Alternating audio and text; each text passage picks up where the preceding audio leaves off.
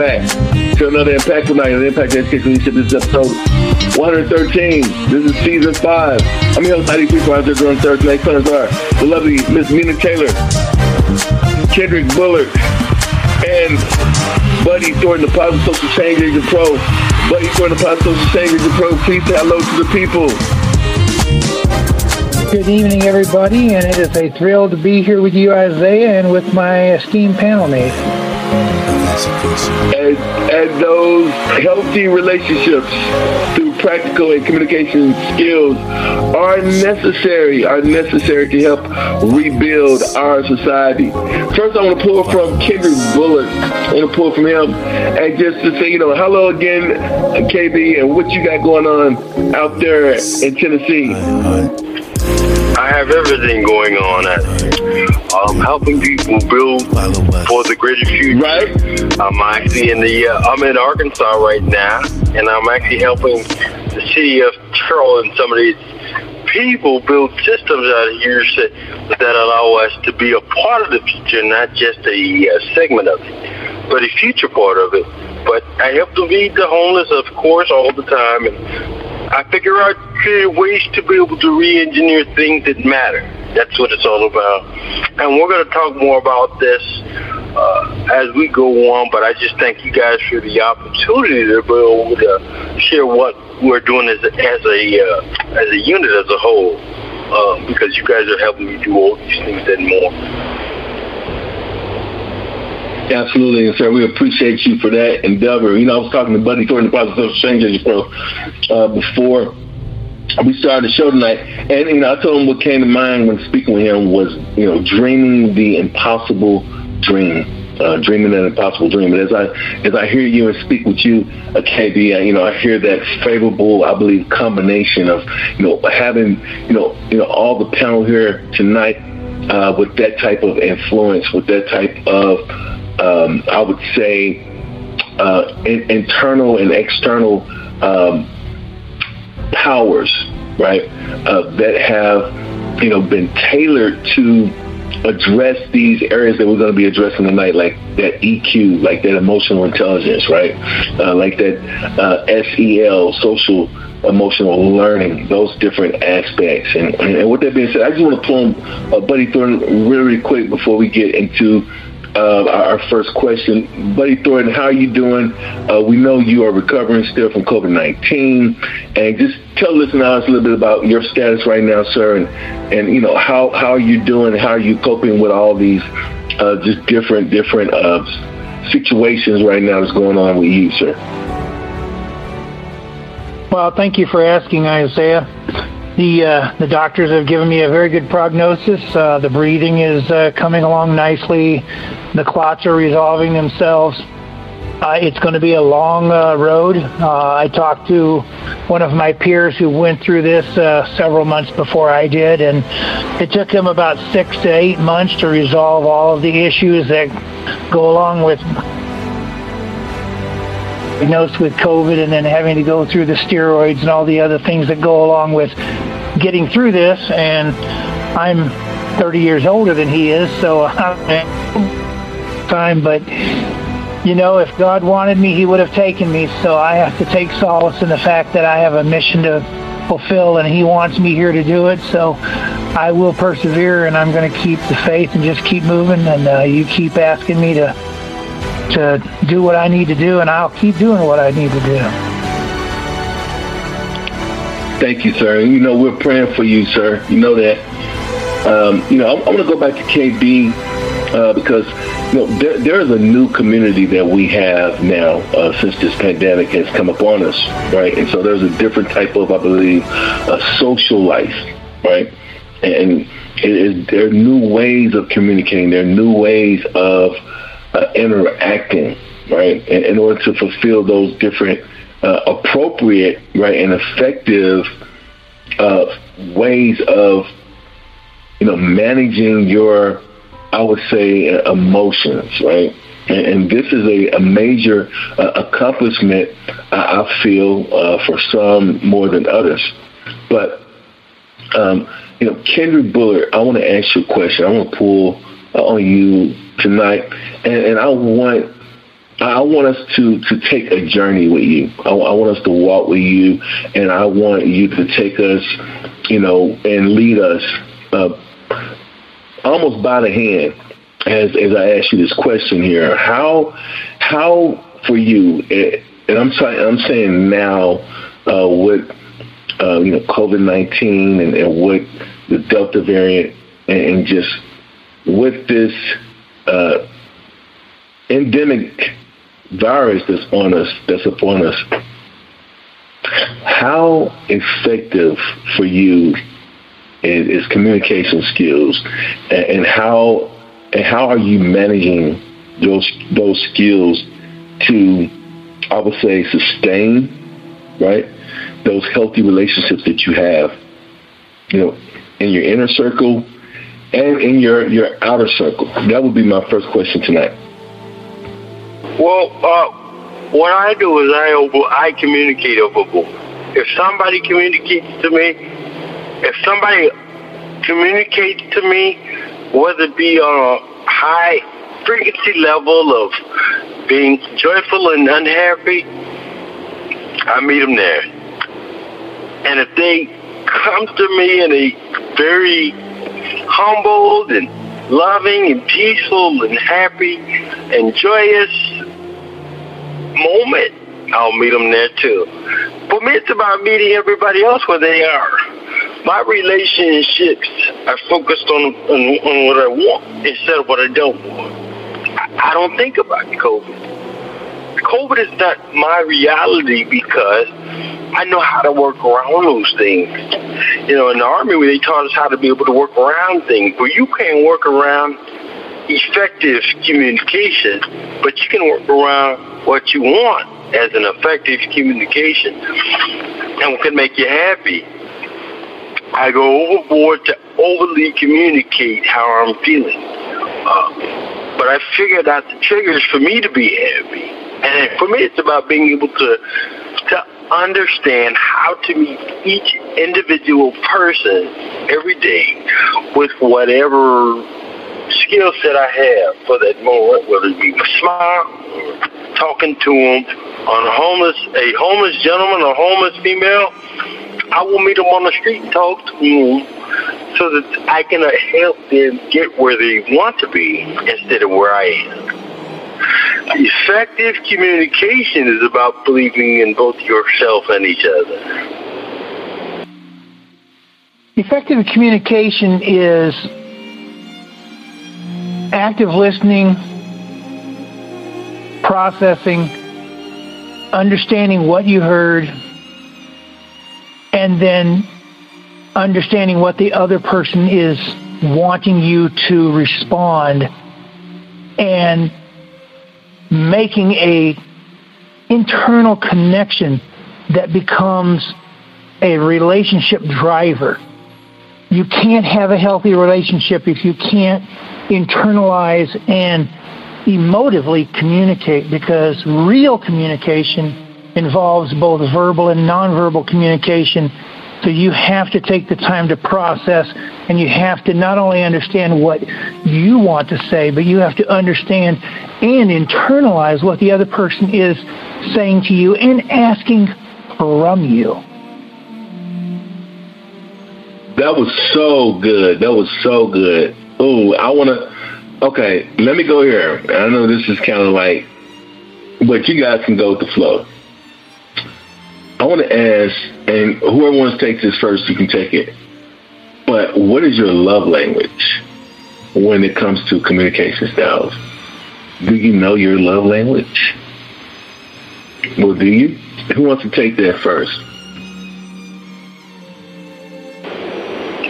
Uh, I'll go first, and I'll be happy to say why I've read those books, The Five Lang- Love Languages, but over the years I've been able to figure out that we are so much more above that platform or that level. I believe in myself, and I know that I I love, I love people, I love a woman, I, uh, but everybody's platform may not be that. I know what I like in, I, I know how to be in love with myself, but I know I also I, I have a, a soulmate sort of, or twin flame, or whatever you want to call it. But I know, I know that I I enjoy a girly girl, and I know that the love languages for me is to be able to have a woman that is confident within herself. And like I said, I I read the five love languages many years ago, but at the end of the day, oh, I'm, I'm sorry, there's no end of the day for me. What it's all about is being able to know that uh, I'm confident in whatever relationship that I'm in or who I'm dealing with at that particular time. The five love languages, I probably went through those characteristics and picked up a whole lot on the ethical and the spiritual side, a whole lot, I mean, many years ago. But I also understand that those languages are another platform. They're just the beginning stage of the process so that we can know th- that we know that we have other things to be able to encounter. The love languages taught us how to be in love with ourselves and give us a platform to be there. But the real person, the real star, I'm sorry, the real star of the show is, is the person that we're dealing with, uh, the person in front of us, which is us. We got to look at ourselves and understand how important it is for all of us to understand how to be able, be able to apply those love languages uh, to ourselves and each other. Yeah, ourselves. No, no, no, I, no, no, no, I, no. I definitely hear you, K B. I can, you know, because for me, You know, I, I I had to to look at it myself because I was trying to figure out, like, you know, a, am I communicating effectively with the people that I love and that the people I, you know, and the people that I care about, right? And I had to go and, and I did some assessments, and I, I found out that my love languages is, are, you know, those words of affirmation. Right? Meaning, like, you can buy me, you can buy me a house, you can buy me a boat, you can buy me a car, but when you tell me, hey, you know, I appreciate you, that's my love language. My love languages are words of affirmation. When someone tells me, hey, I appreciate you, hey, I'm proud of you, and I was like, wow, is that me? And I did these assessments, and I, I started looking at it. I was like, wow, that is me, because I will buy you gifts, you know, because, you know, when I love on someone, I, I buy them things, or, I, you know, I spend time, you know, talking with them or just listening. I do more listening than I do talking now, and it's something. But my my love language is words, are, are those words of affirmation. But let, let me, um, this is not about me. Let me go to uh, Buddy Thornton. What is your love language?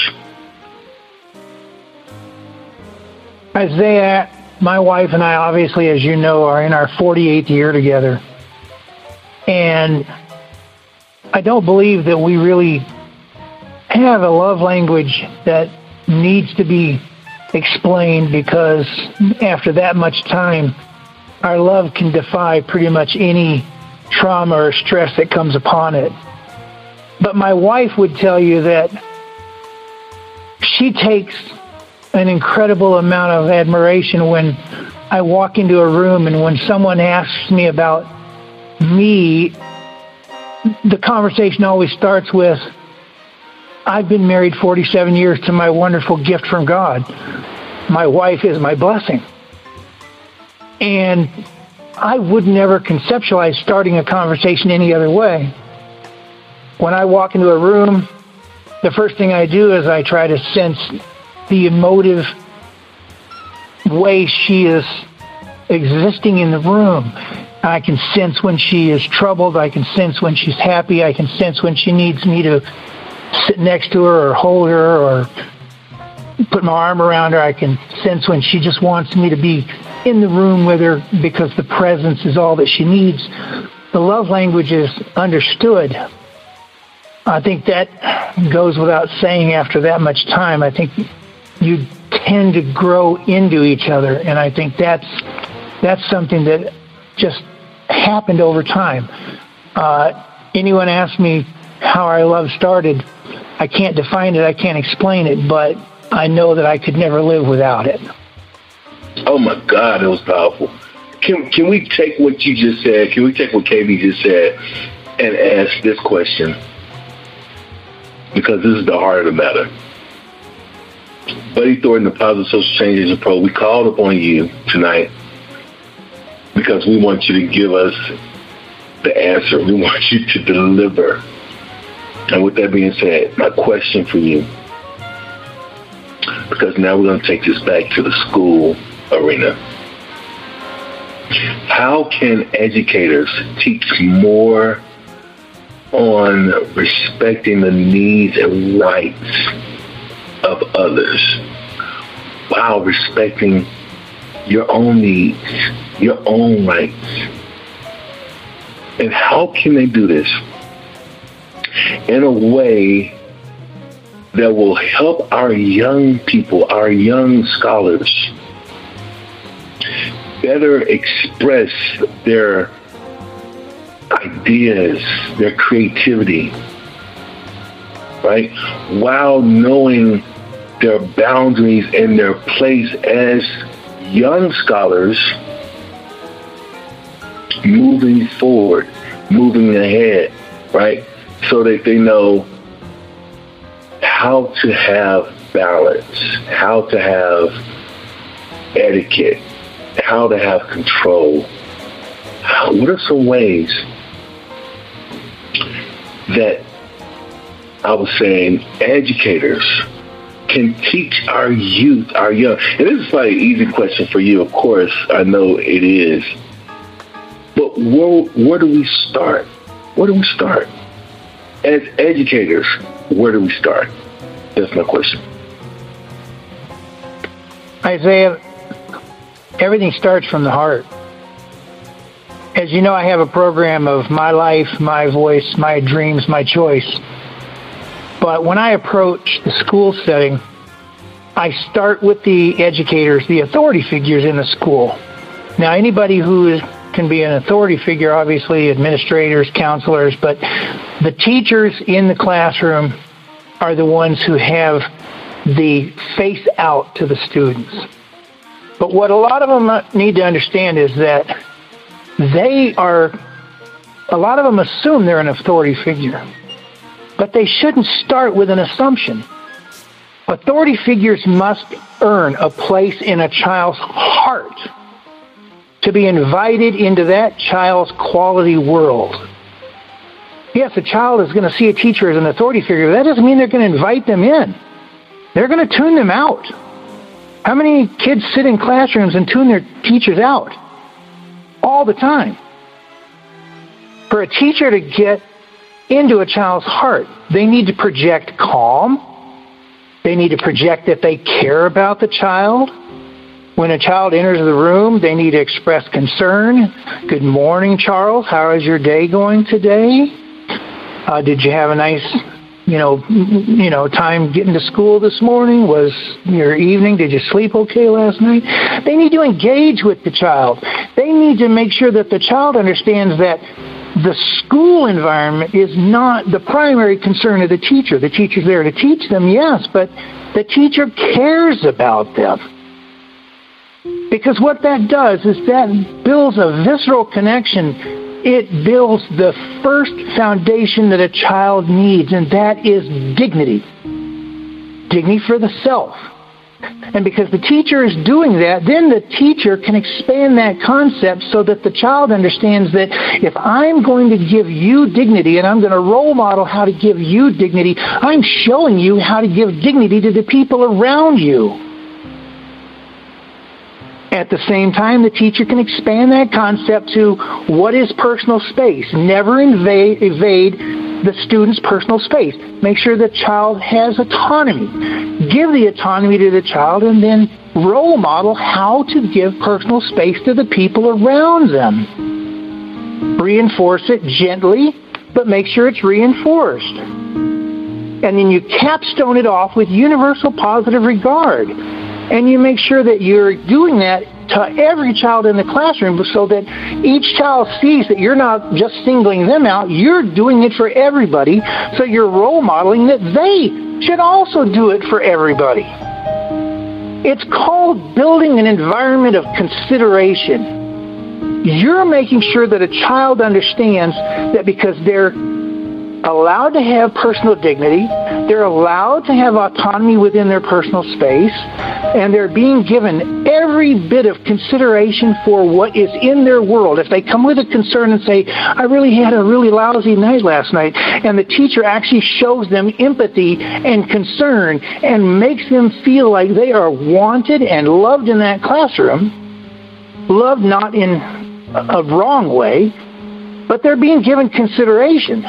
The teacher has made a connection, and the child is going to invite them into their quality world, and now the child is completely open to learning anything that's being role modeled or expressed by that teacher. And unless the teacher breaks that bond, that child is going to win for the rest of the school year. Absolutely mind-blowing, mind-boggling. Don't go anywhere, please. Don't go anywhere. K B, you heard what Buddy just said. You are a master resiliency instructor and teacher. How do you teach people to hunt for the good stuff in life? That's my question for you. Well, the real question is to identify what's good. There's no real good or bad to any part of this world. It's just what's here. Those experiences that are out there. And, and be able to understand what autonomy is and not necessarily take the autonomy away, because sometimes we remove the autonomy that, that kids already have. Autonomy is there for that. For, for the purpose of knowing that the kids are free anyway. Sometimes the schools do a very good, do a pretty good job of closing down the kids' autonomy. Focus on building what the kids really, not not just what they need, but what they want. I mean, part of what we do on this, part of what we do in the past, and everything in every part of school that we have, as we build upon an industrial south. But I want to be able to build on a, a new north where we're able to understand how visions work. Autonomy and vision go hand in hand. And being able to structure kids, it's not a part of autonomy. Allow kids to be themselves and reward good behavior. But the kids can do the same thing. Give them enough autonomy to be able to love it, to love through everything that takes place, whether it be good or bad or indifferent, positive or negative. I don't see it as good or bad, of course. I'm sorry about that. But I do see things being a positive influence on things that happen. And everything's a choice. So are you going to go left or right? And it's not so much all that. It's really a really good fine line in the middle. There's no left or right. Allow kids to, to understand and experience the love that takes place. Closeness comes from re- relationships. So for me, it's about being able to understand, allowing that kid and the teacher to expand at the same time. Kids are smart. Sometimes we dumb them down because of the industrial systems that we put in place. So, he allow them to teach us just as much as they can teach, uh, allow them to teach us just as much as they allow us to teach them. But the world is about being for people to understand that the belief in themselves will create the circumstance that make the world happy. That was very, very intentional. Listen, it's time for the epilogue. It's time for the takeaways. Who wants to go first? We're out of time. Who wants to go first? Time for the takeaways. Time for the epilogue. Time for the epilogue. Well, I'd like to go first because my uh, my my takeaway is really simple, and I wanna I wanna kind of end, end this end a lot of these talks that we had with with the learnings that we had, because that's that's what it's all about, is being able to show that. My simple takeaway for this episode is to be able to understand how to expand what you're doing, whether you're using engineering terms or anything else, or anything else that helps you experience the level of joy. One engineering principle that I use, we able to apply essential oils, cedarwood, oil, things that don't have alcohol in them. Those essential oils are healers for the heart, the mind, the soul, the spirit. The goal is to always to ensure that. Isaiah, my takeaway is also pretty simple, but I, I think that what really needs to be understood in today's world, especially after what's essentially going to be almost, if not more than two years of COVID nineteen and all the turmoil that society has gone through, we need to get above the process. I know we talked a little bit before the podcast, and you know, you've been going through the pro- the process of school this week. The process. We get we get locked into the process. And when we get locked into the process, what gets lost? What gets lost is the connection with the kids. These kids are the future of our world. We need to treat them like they are more important than anything else. And they're certainly far more important than the process.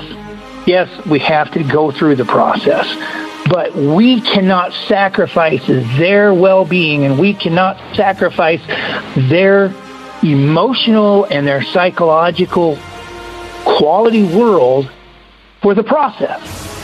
Okay, so some of them struggle with the process. Sometimes we struggle with the process. We're adults. We're supposed to be able to handle the stress. You know what? Sometimes we have to set aside the process and say, you know what? Our psychological well-being and their psychological well-being must be paramount. We have to put a period and a primacy effect on what's more important. Are these children more important? Absolutely. And in every instance where I've seen failures in schools and failures in households and failures in communication between parents and children, it's always because people get wound up and tied up with the process, and they forget they're dealing with sensitive and totally imperfect human beings. We need to bless them, we need to hold them close, and we need to care about them, and we need to love them, and that's more important than the process. Impact of education. Leadership Podcast. Follow us. Follow us.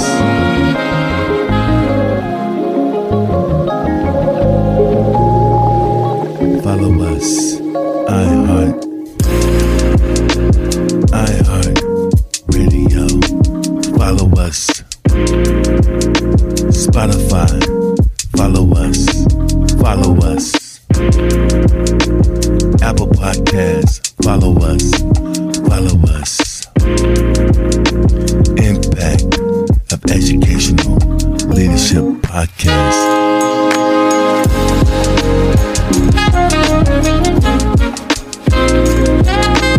Facebook.